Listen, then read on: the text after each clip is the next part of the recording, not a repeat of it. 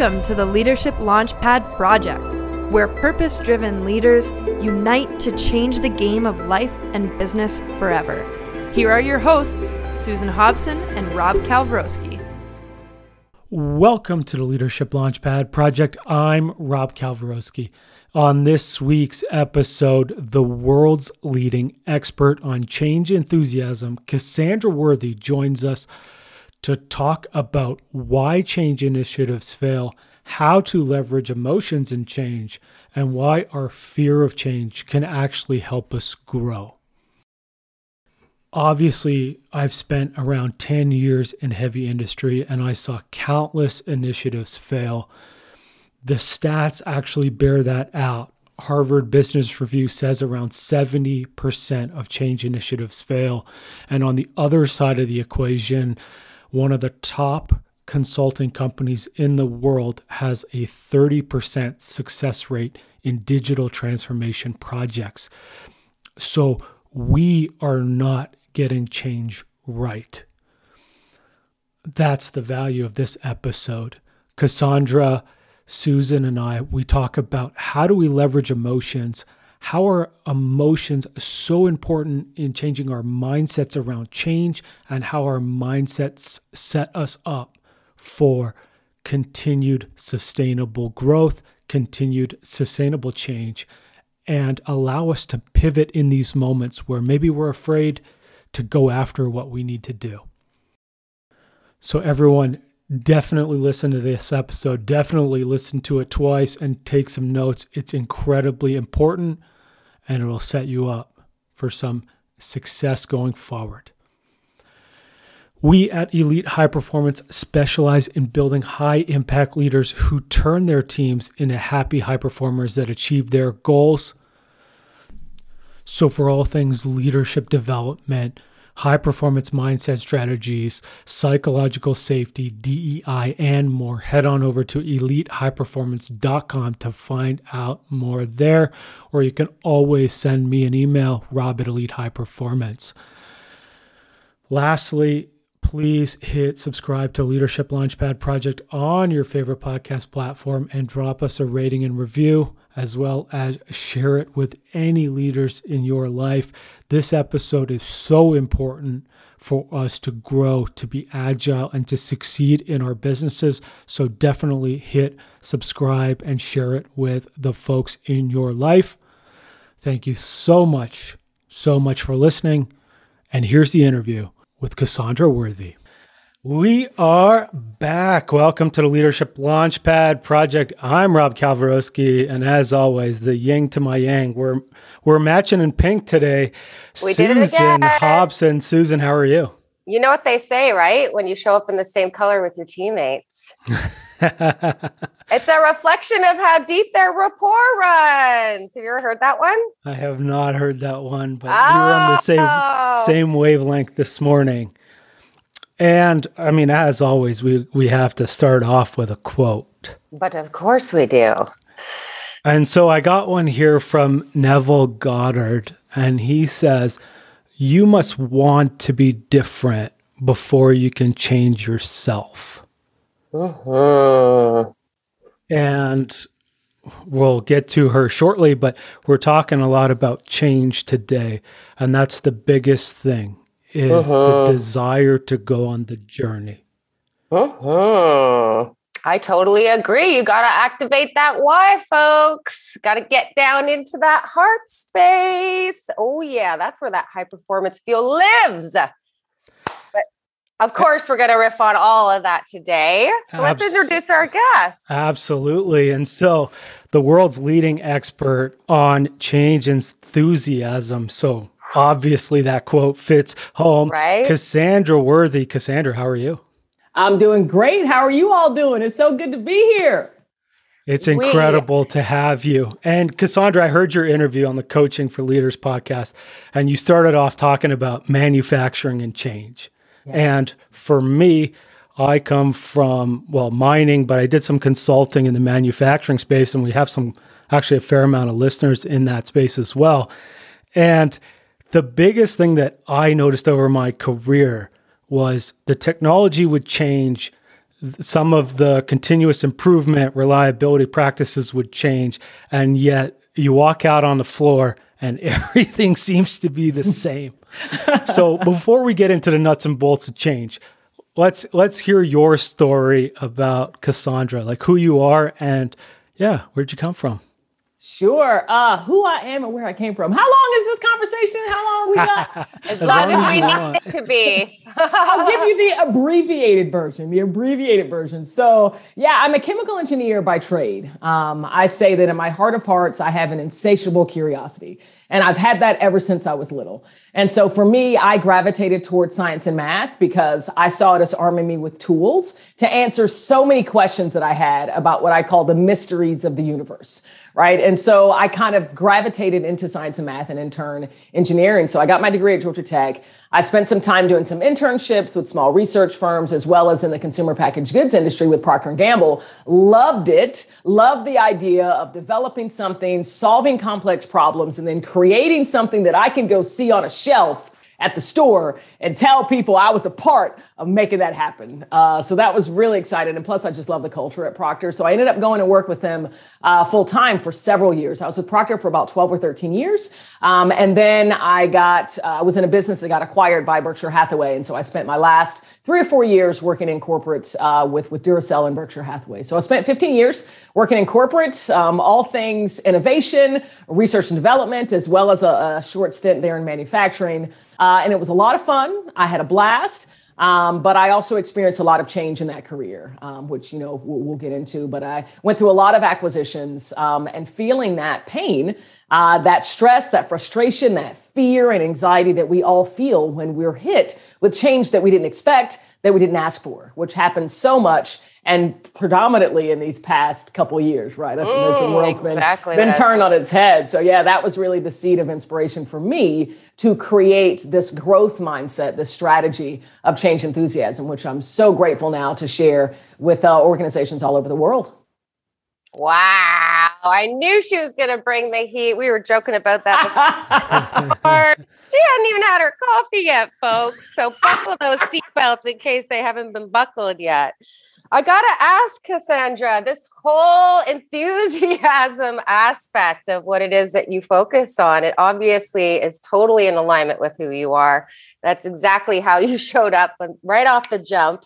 Um, but where I want to start for our listeners, just to really connect with you on, is what does leadership mean to you? Before we start to unpack oh. all of this around enthusiasm. Yeah. yeah, of course. So, leadership for me is about inspiring the best and the most most authentic light from another. Um, and for me, leadership works from the bottom and the top. So it's serving as a foundation, something that an individual can stand upon to grow, as well as that top of, of the triangle, right? The vision, stating the vision, having clarity of mission, and then allowing that level of inspiration to inspire the best of someone. The best leaders that I have worked with have been those that see my truest essence and that can bring out the best of me, my core strengths, and really leverage those to move a vision or a mission forward. That to me is the power of, of exceptional leadership. I love that. And I mean, now we got to get into nuts and bolts of change. Uh-huh. And so it's funny. I was looking it up, and, and HBR says that seventy percent of change initiatives don't work, which mm. backs. I mean, really, from my experience, that's typically true. And even on the other side, one of the big consulting firms, they only have a thirty percent success rate with their digital transformation initiatives. So, Cassandra, I mean, obviously, since you're the expert, like what do companies get wrong about change?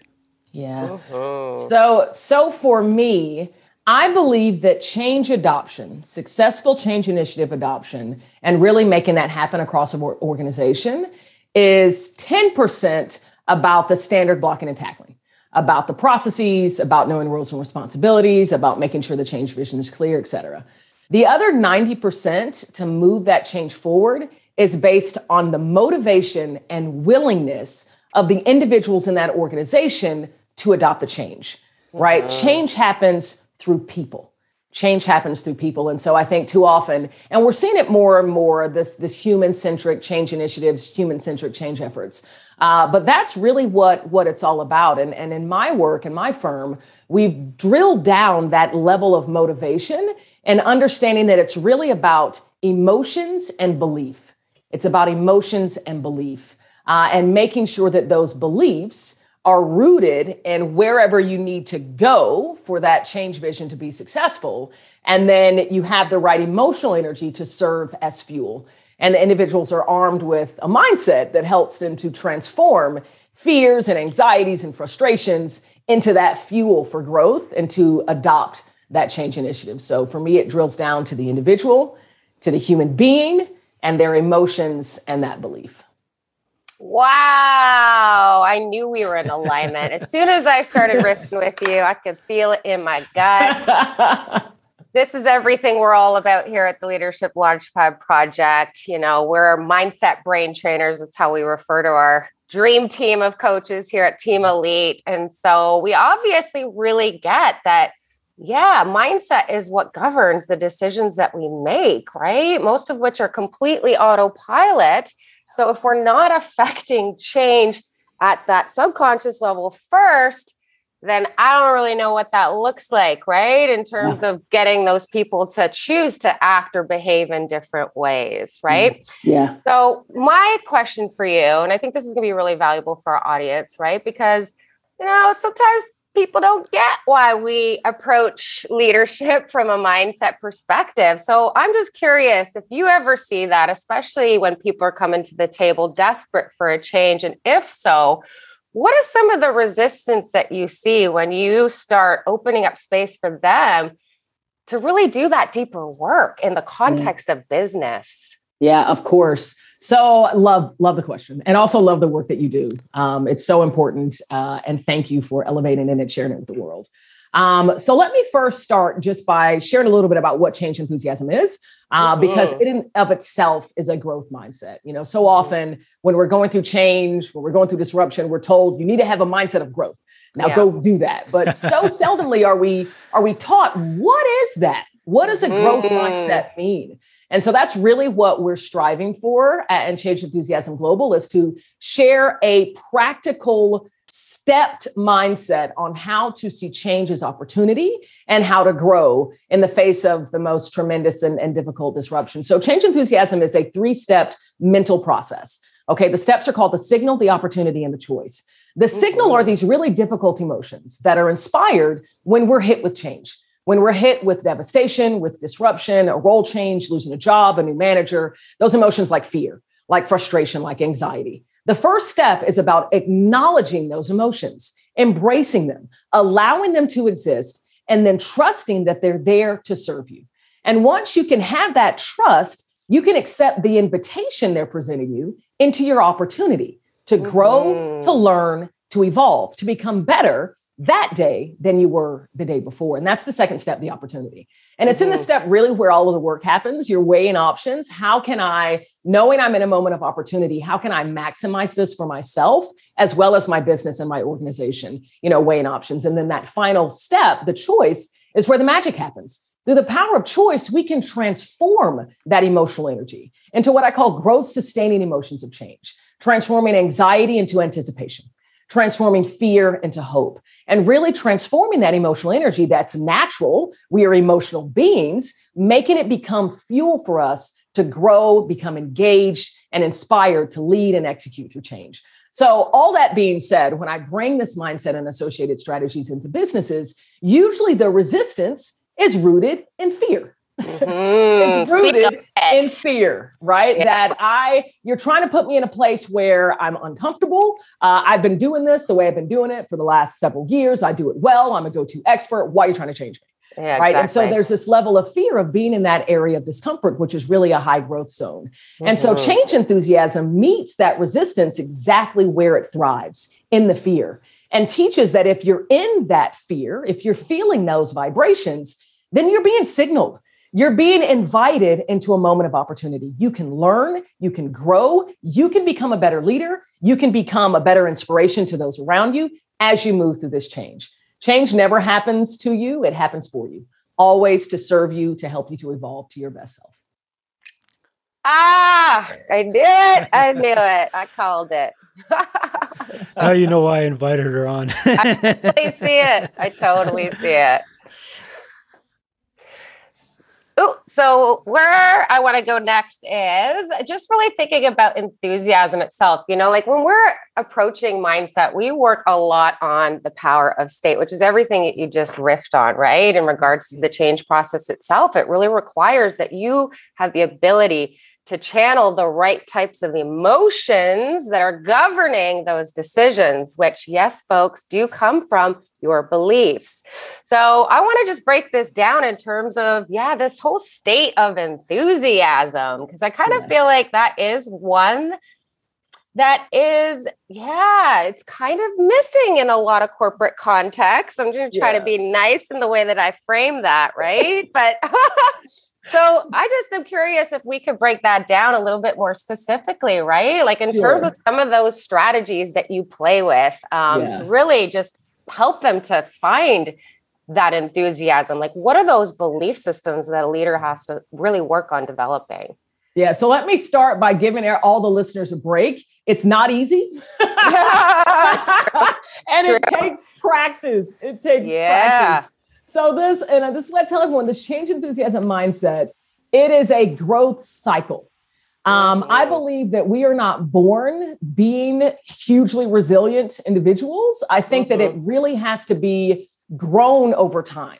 And you do that through the practice of experiencing big change, experience big disruption, big devastation, and ultimately through practicing this mindset, right? It's not a mm-hmm. matter of doing step one, two, and three, and then, okay, I'm a change enthusiast. Any change that comes my way, I'm gonna be enthusiastic about it. Mm-hmm, it doesn't happen. Mm-hmm. Right. You got to practice this in the face of every signal emotion. And you make revolutions, you know, going through these, these steps, one, two, and three, living through a change or going through multiple changes. And the enthusiasm really is a byproduct of you rewiring the chemistry of your brain, forming new synapses so that when you feel that signal emotion, I know I'm going to trust I'm in a moment of opportunity. Something's about to happen for me that's good. I'm about to learn, I'm about to grow. And that's when you can start making those choices to transform that energy. But it takes mm-hmm. practice because you literally have to rewire the chemistry of your brain, which which takes time, right? It's about building any level of habit, right? They say what it takes 30 days for you to mm-hmm. actually make something habitual. That's right. The same goes with the growth mindset. The same goes with that. Um, and so, yeah, you have to practice it on a consistent basis. It's a cycle, it's not a one and done. The more that you can practice it, you'll be building that level of resiliency. And that's when the enthusiasm becomes more prevalent. I'm not saying that the signal emotions go away, they never do. I still get my signal emotions. Yeah. But every time I get them, it's like, oh, I'm being invited into a moment of opportunity. This sucks right now, but I know I'm about to grow somehow. And so I find ways to start transforming that energy a little bit at a time to get me to some enthusiasm. What I want to talk about, Cassandra, like obviously we want to invite emotions mm-hmm. in and accept them for what they are.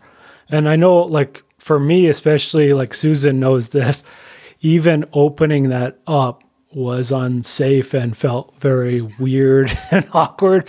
And mm-hmm, obviously, it's mm-hmm. not just me. Like, we have lots of folks out there who they've been told, like, hey, you know, there's no place for emotions in business, or there's no place for emotions if you're a man or a woman, or in this context or that context. Like, how do you start opening up emotions with people? Yeah. Mm-hmm. So, first off, I will say, and I've said it several times on many different platforms and, and media outlets, that when we leave emotion at the door of business, we are leaving humanity at the door of business. We are emotional beings. As Brene Brown says, 1st mm-hmm. we are emotional beings. And second, we think a little, right? We're not cognitive beings, we're emotional beings. And so it's important to know that, that humanity, if you're having human beings work in your business, emotion is going to come with that. Emotional energy is going to come with that. And an infinite well of them too, right? We, we're all tapped in and we have an infinite amount of that emotional energy. So that's that's number one. The other thing is I would invite the individual to have that level of courage and vulnerability to share those emotions. And much of the tools and what we teach uh, at the firm invite you into strategies and ways of practicing and sharing uh, that emotion. But you know it's up to the individual to show that courage and that vulnerability. And then the leaders in the organization to invite that to welcome it. And even then themselves adding that level of vulnerability sharing their own emotional energy. And letting folks know that it's okay. Acknowledge it. Let it be because once you talk about it and have some strategy behind it that emotional energy turns into your fuel turns into your movement going forward um, and the other thing that I think is so ironic about businesses saying leave emotion at the door is that so many businesses and brands are rooted in emotion, right? We are trying for the best brands in the world, they evoke emotion, they evoke joy, they evoke awe. Um, they evoke there's there's emotional energy that's associated with those brands and so it's like you want to invite that in your customers and your clients but then you tell your employees to leave emotion at the door. It's it's incongruent.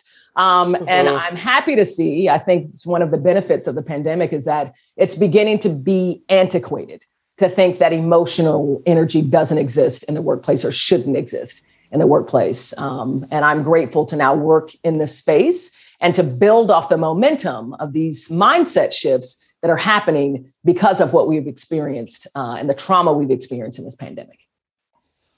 Oof, I feel like that's where we got to go next. I can't mm. even imagine. I imagine actually that your phone has been ringing off the hook over the last two years, like ours. Gratefully, yes. Gratefully, yes. Right? Exactly. With so much gratitude mm-hmm. um, that we were so fortunate to be able to show up in service to what people were navigating. I mean, this clearly has been one of the largest disruptions I feel like any of us have ever had to experience. And it wasn't even a moment of disruption, there was an endurance here. Okay. Right.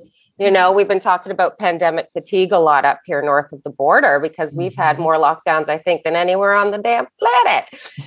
so but I love this because this is exactly where we hit the ground running. It's why we launched the show, right, buddy? Um, it was our core belief really that drove us to make that decision, uh, which is that adversity is just the opportunity for growth, dressed up and disguised as adversity, right? Yeah. And this really pulls from the neuroscience around AQ, right? That adversity quotient, which really is a metric for so many different things, but mostly resiliency. So you ripped on it a second ago when you were talking about being the victor, not the victim. I feel like mm-hmm. that's a very critical thing for all leaders to really be understanding right now as they're trying to lead their people through all that disruption.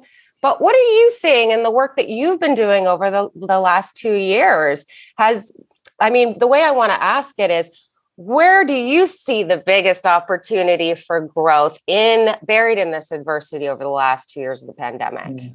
So what I will say, and I've seen kind of a slow shift in and what I'm hearing from clients, the requests that I'm getting, and then the value that I'm beginning to underline in, in, what we bring. So when we first started out, you know, clients would come to us pre-pandemic that we're going through a big acquisition, we're going through a big digital transformation, uh, we need some help because there's this big change event that's happening, and we need to make sure our employees have a growth mindset and are resilient. Uh, and now I'm beginning to hear because people are accepting that steady disruption is our new status quo. Mm, it is the status I love quo. that. Steady disruption. There will always be change. There will always be a need for agility, for resilience mm. in order to remain competitive, right? So now it's more like how do we arm the organization with tools so that we can remain change ready? Mm-hmm. Um, and prior to the pandemic, I talked about change readiness and agility as a byproduct of practicing and integrating change enthusiasm throughout an organization. And now it's kind of front and center, right? When you can get this mindset in the core of, of your organization and one of the, the values of, of the business, you create a more resilient and change ready organization, embracing that emotions are going to exist that there might be fear, there might be anxiety when new change, when new disruption happens, but that invites us all into an opportunity. And it's up to us as individuals to choose how we grow, how we navigate through that. Um, and so that's one of the things that I'm beginning to hear back from my client base. And I'm so excited to now really underline front and center that this is about change readiness. You have mm. to remain agile. All of the individuals in your organization need to have a way to navigate and reach fulfilled growth when going through change because it's going to happen. It's going to happen, right?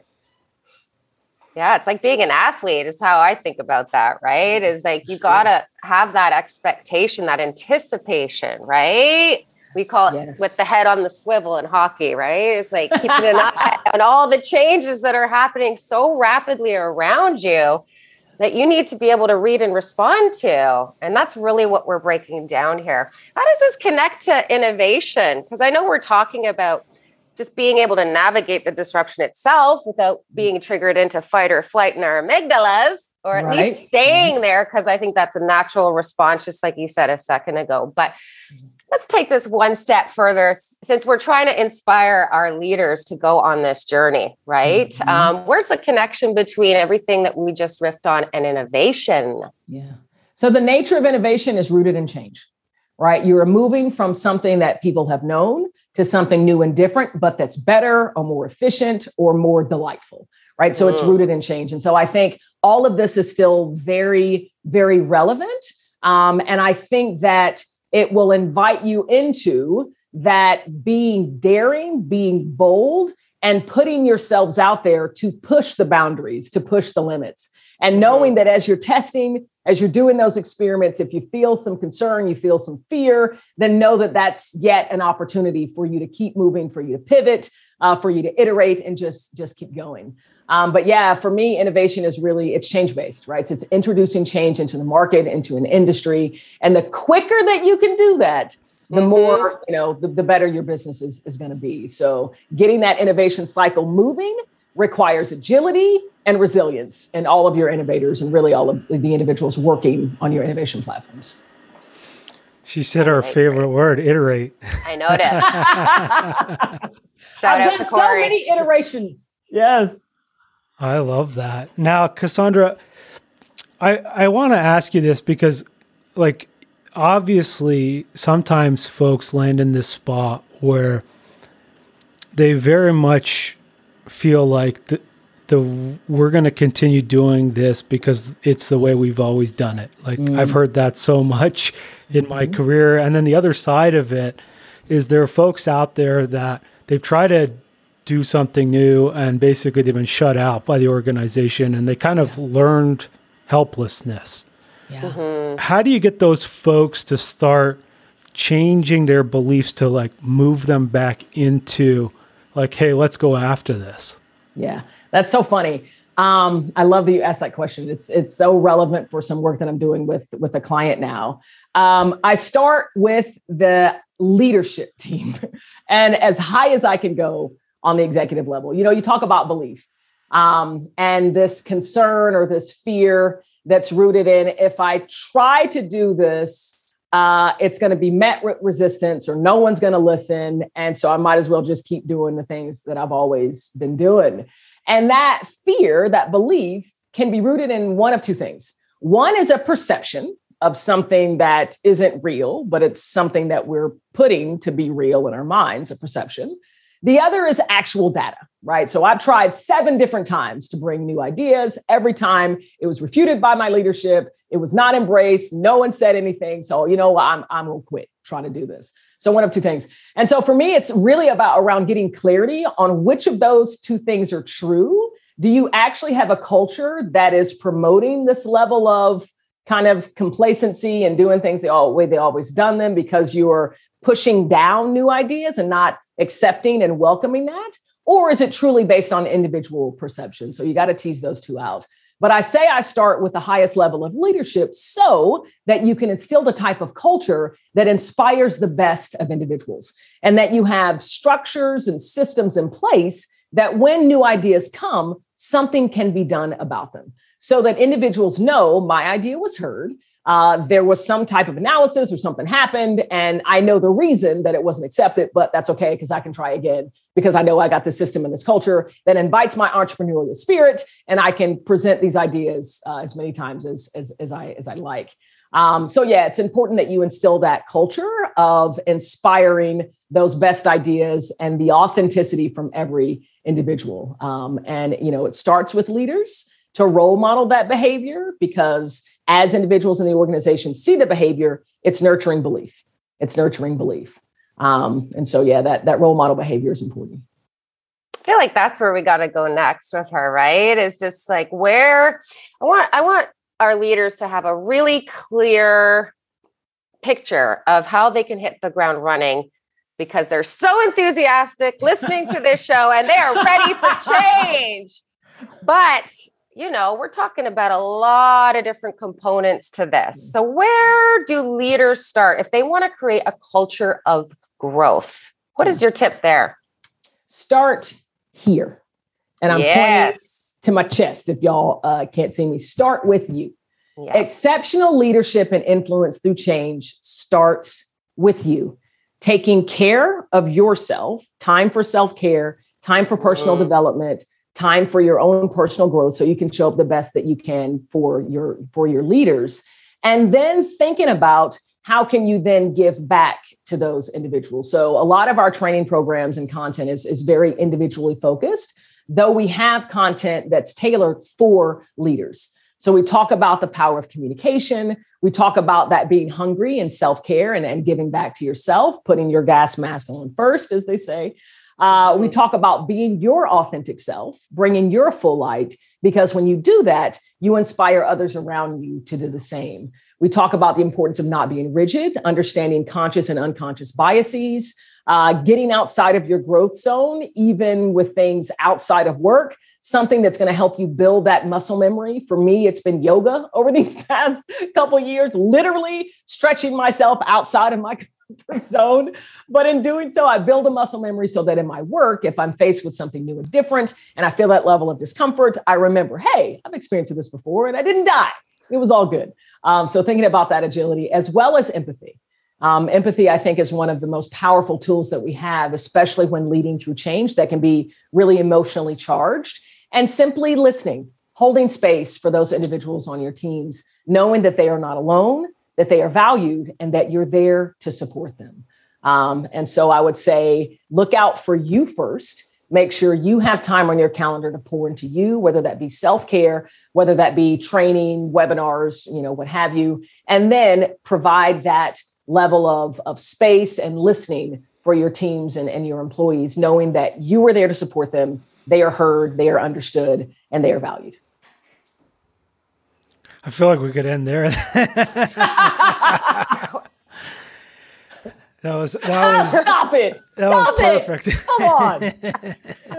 it's just so aligned with what we are on this show every week trying to make a case for. It's yeah. so aligned with the conversations we've been in the trenches having with our leaders over the last two years. Yes. So I'm doing I love it. I love I'm just amen to all that. So what are your what are your top three? I have to ask because you are so on it and you got this wealth of knowledge in and around this whole concept of mindset in leadership, right? So what are your top three favorite leadership strategies as it mm-hmm. pertains to some of these themes that we're talking about today? Yeah. So I would have to say number one is empathy.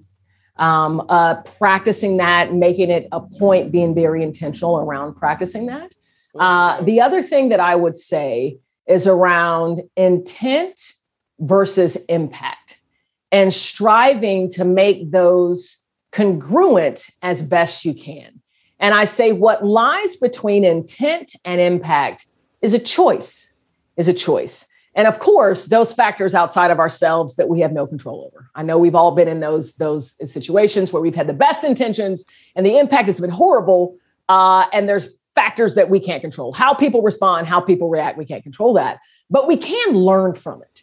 We can learn from it. Uh, and that brings me to the third, which is curiosity, remaining curious, remaining curious about those around us to understand where their passions lie, what they're curious about, where their strengths lie, and then remaining curious about us. You know, I, I firmly believe that you can't share your full authentic light if you don't know you, right? Authenticity is rooted in the truest essence of you. And it's a little bit fluid because we do grow and evolve and change over time, but some aspects of us don't. And so you've got to get curious about you to learn you so that you can bring that full authentic light and again invite that uh, in, in front of others. So I would say empathy, understanding that choice lies between intent and impact, and strive to learn and be curious to have that intent match that impact as frequently as you can. And like I said, the third one is curiosity. Be curious about you, be curious about those around you. I love that. Now, Cassandra, Amen. who are you? Oh, I knew you were going to go there. Who am I? What do you mean? the big guns. Say, what do you mean by that? Say more. Who am I? Yeah, you said you're curious about yourself before you can be curious about others. Like, how would you describe who is Cassandra? That's such a good question. And I've never been asked that before. Wow. Uh, at least not in in this type of context, right? Look at Rob. Rob doing a Fist fist pump. pump, Fist baby. pump. That's what we do in sports when we, when we score goals, I love this because you're gonna let me talk about uh, the divine energy that flows through all of us. So I see Cassandra as a vessel, um, as a vessel of light and of divine energy that I feel all of us as vessels have a tap into. Um, and my work, my job is to keep that tap as wide open as I possibly can. Um, and I believe that that energy flowing, it speaks to us through our emotional energy. It speaks to us through intuition. Um, and honestly, it was my intuition that, you know, once I got sober, I've been sober for, uh, it will be eight years in November. Um, in sobriety, that intuition became from a whisper to a shout that there's something bigger, there's something better that you could be doing with your gifts and talents to make the world a better place. And so it was that intuition, having let that that tap stay wide open, that got me into what I do today, which I know and trust is the reason that this vessel is on this planet now. Uh, and I'm so grateful to be able to live on purpose every day um, and keep that tap wide open. So yeah, I'm uh, I'm a vessel. I'm a vessel of of energy, and and my mission is to share that energy as big and as brightly with the world to inspire itself from another. I'm so happy you asked that question. Look at that. That is such a that is where we start, right? As leaders, but the model carries the most weight. And that, Rob and I see people rumbling with that who am I question so much that I kind of feel like, yeah, sometimes I just gotta let it rip, right? And dip down into my self-concept and just let it through in the mm-hmm. context of those conversations. So thank you for being so vulnerable and Of so course. Thank you for asking that question. That- you got me lit up now. This is nice. but that's but that's some of what I want our listeners to really connect with, right? Is the energy of authenticity. Mhm. Like it gives me the chills when I hear somebody riffing from that deep a space of alignment and congruency in terms of who they were made to be. Yes. Right? For me, there's nothing more inspiring. So often I'm asked, Cassandra, who inspires you? Who do you look Mm. up to? And for me, it is someone who is comfortable in their own skin, shining their authentic light unabashedly. And so I always talk about my favorite baristas uh, down the street at my favorite coffee house in Atlanta, Georgia. Yeah. They are themselves all the time. Uh, and it's it's a beautiful thing. So anytime I see somebody living in their authentic light and sharing that, that is what inspires me because it's what I aspire to do each and every day. So yeah, it's it's a great inspiration. It's a it's phenomenal. I think this mission is so freaking important. This is when the world needs authenticity more than ever. I mean, globally, we've all been united, right? For the first totally. time ever, we're on the same damn playing field. And I kind of feel like as we're talking about navigating all of that and how difficult and challenging growth and change can be, then I kind of feel like, yeah, do we really have all that excess bandwidth to waste trying to show up in our armor and try to like control how we present ourselves to the world? Being authentic, that's why I say letting it rip, Yeah, right? totally. It's like, a- it's again from sports. Like that's how you trip the switch on the flow state. Yeah. That's how you get the read on the play, and you're able to be so agile in your learning, your development, your leadership, and your work. So you thought that was a big question. This is like the the bigger gun. Oh, buckle, she your just seat, it up. I see you. buck- buckle your seatbelt now, Cassandra. we just told our audience to do so. But um, yeah, what do you want the legacy of all this incredibly inspiring, game changing work that you're doing in the world to be? Yeah, I want the mission to live on and out loud. And the mission is to nurture the resilience and adaptability of humanity, to inspire emotionally self aware and conscious leadership through change, uh, to nurture and enable the type of change that makes this world a more inclusive and more sustainable place for all.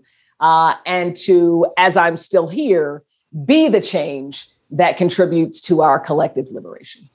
Um, so that's my four pronged mission. Those three, when I transition, is what I want the legacy to be. I want what I create, the foundation, everything that that comes comes forward to live that mission on for years and years and years and years to come. Uh, I love it. And Cassandra, you're a superstar.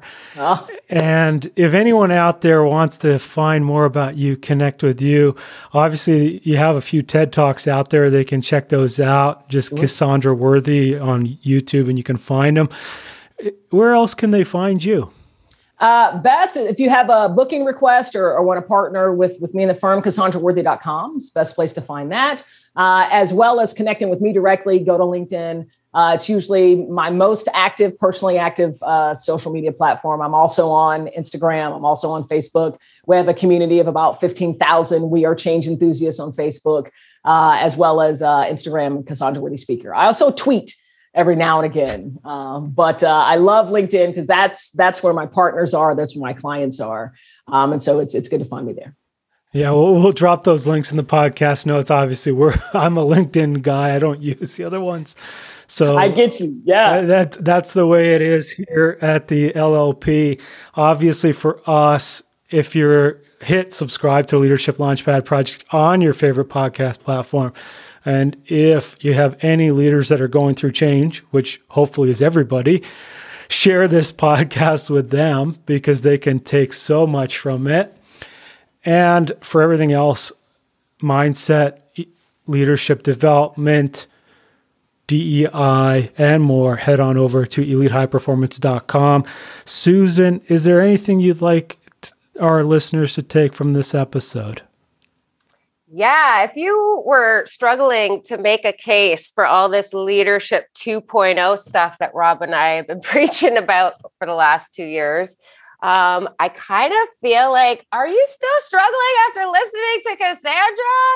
Maybe your your earphones or your mic is broken because yeah, that model carried so much weight today. You really did an amazing job of exemplifying just how important understanding mindset is so that you can really like learn how to cultivate those types of emotions that infect people with your big ideas.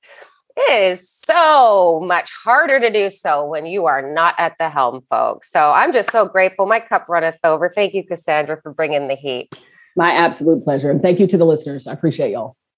Yeah, thank you. And it was incredible interview. And for me, where I want to land is where Cassandra landed on who she is.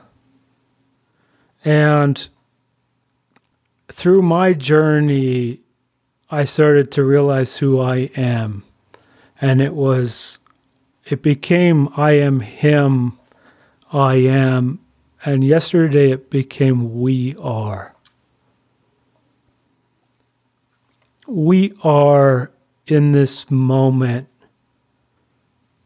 having an incredible conversation we are in this moment connected with our, the three of us and everybody who's listening out there. And we are the change that we can desire in the world. Mm-hmm. We just need to go make it happen. Cassandra, thank you so much for joining us today. My honor and pleasure. Best to all of you. Everybody, thank you so much for listening. Obviously, we're going to have to book Cassandra again mm-hmm. to go mm-hmm. deeper. yeah, let's do it. My let's damn mind. and so, absolutely, we're going to do that. Susan, thank you. Everybody, thank you. And we'll see you all next week. Bye, everyone.